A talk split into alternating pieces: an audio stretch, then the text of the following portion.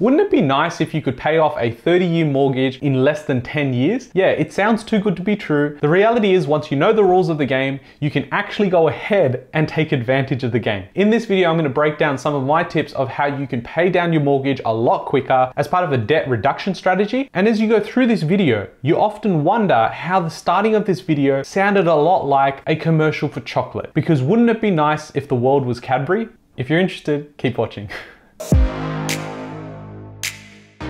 Hey guys, my name is Ravi and welcome back to Personal Finance with Ravi Sharma. If you're new here, smash that subscribe button because I talk about real estate, cryptocurrency, and financial freedom. When you watch videos as well as see these headlines about how you can pay your mortgage down in like five or seven years, you really go on to thinking, yeah, sounds like a scam, but I'm gonna watch anyway. In this video, I'm gonna share with you how we do that. And if you're someone that wants free content all the time, then definitely go join my Facebook group. I'll be going in there posting more content and the group has gone on to grow up to almost 8,000 people. So if you are interested, it's free to join join, there's a link in the description below. So let's kick in to my top five ways of how to do this. And then I'm gonna share how you can actually do this and what the benefits would look like and how much you could potentially save. So number one is more frequent repayments. So if you didn't know, interest on your mortgage is calculated daily, which means effectively, if you can go in and pay more of your principal down more often, it means the interest that's getting calculated on the principal amount borrowed is a lot less because every time you're making a payment once a month, it means it's calculating it for the entire month at that same rate. But if if you happen to go and change that to fortnightly payments or even weekly payments, your actual balance reduces every week or every two weeks. And that interest that gets calculated on the principal amount, well, the principal keeps dropping, right? And it drops a lot quicker than every single month.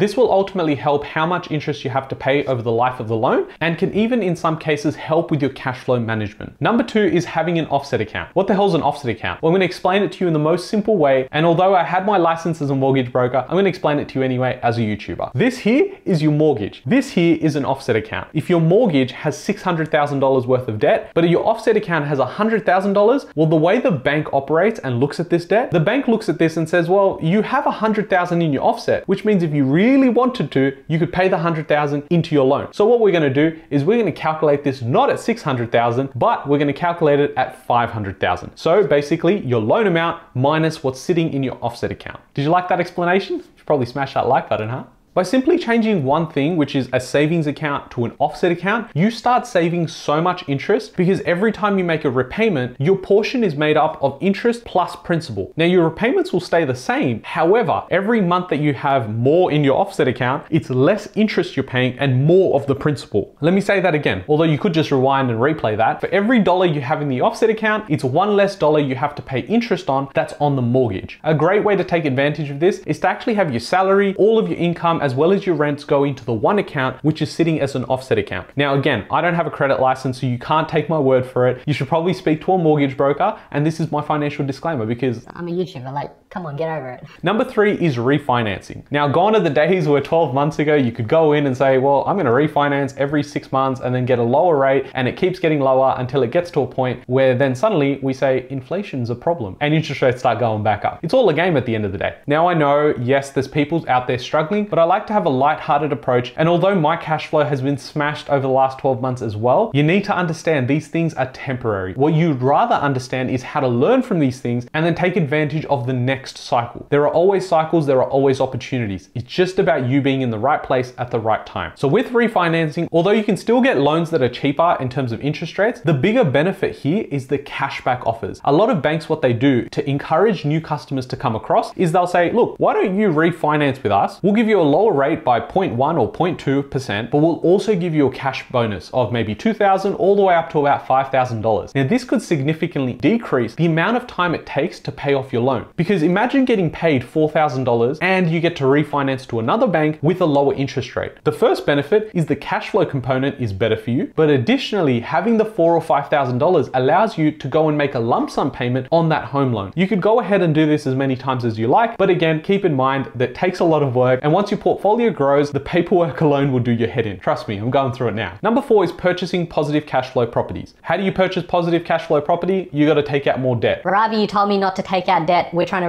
debt, but we keep taking out more debt.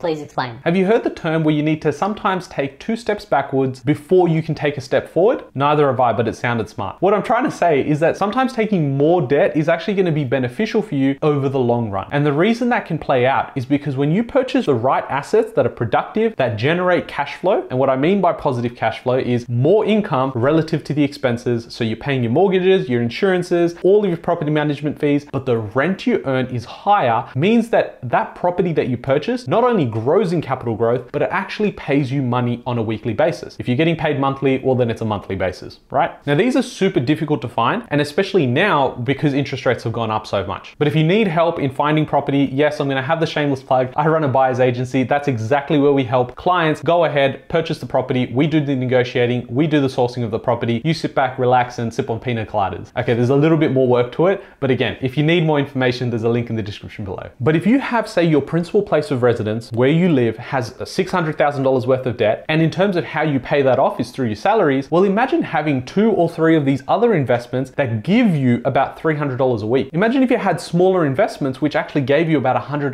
a week. It means an extra $300 a week that can go towards paying your principal place of residence in terms of its debt and the home loan. This is going to significantly help this process, but in order for you to do it, you've got to buy the right assets. And that ties in with my final tip, which is extra repayments. Sounds so simple, yet not many people will do it. And during times like this, it is obviously a lot harder to go and make the extra repayments because interest rates have gone up so quickly. I totally understand this is not possible for everyone, but we're just looking at all of our options. If you are wanting to reduce your debt quickly, by paying even a little bit more, you can make a huge difference. And in a second here, I'm gonna show you with the calculator and share my screen. Even an extra $50 a week will make a massive difference. Okay, so what I've got here is just an extra mortgage repayments calculator.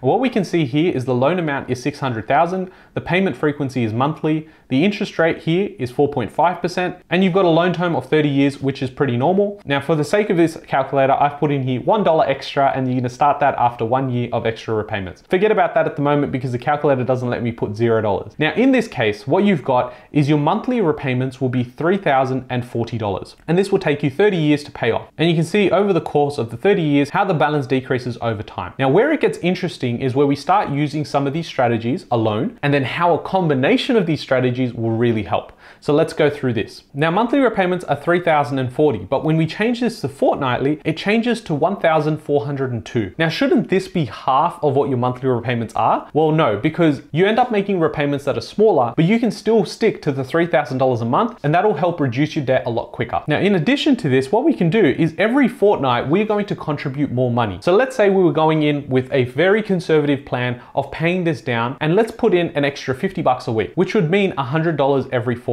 Now, by just paying an extra $50 a week, we end up saving three years on our mortgage and an additional $67,000 in interest is saved. Again, as I said, an extra little bit is gonna make a massive difference. But if you can combine this with another strategy, being that you go out there and purchase positive cash flow properties, you do this with the right strategy in mind, and you build this over the next five years, you can then start seeing a big difference. So in this case, if you're generating an extra $300 a week, that means you can pay an extra $600 a week in repayments. The initial 100 plus the 600 you will generate from your investments will allow you to pay $700 extra every fortnight. And just like that, you were then saving 14 years of the entire loan and you save almost $250,000. This is actually crazy when you think about it in real terms. To be able to save that much money is insane. But again, the process of understanding this is easy. To actually execute is very difficult. And that's why you might just need the right team around you, the right brokers, the right accountants, possibly a buyer's agent, unless you want to do it yourself. Now you can definitely go ahead and play out how this could look like if you had five investment properties. In this case, we've done this based on three investment properties and in the right locations. What you haven't even factored in is that once interest rates start cutting and your rents continue to go up, because we do have a rental crisis, and I do cover this in this video, so definitely go check it out, is that when a combination of these things work out for you, you are going to be able to pay off this loan in less than 10 years. The main point I want you to take away from this video is that if you are in the mindset to pay down debt, well, here are some strategies that you could use to pay down that debt quicker. For me personally, I'm not paying down my debt, I'm taking on more debt, but I'm not a financial advisor, and I think for you, you need to figure out what your strategy is long term. If you're just simply going, well, I can pay down my debt today, in five years' time from now, you're gonna often wonder, was this a generational opportunity for me to build wealth or to reduce my debt? And that's something I'm gonna leave you with. If you guys have enjoyed this video, smash that like button. It gets pretty hot in here, but I'll catch you guys in the next one. Thanks, guys.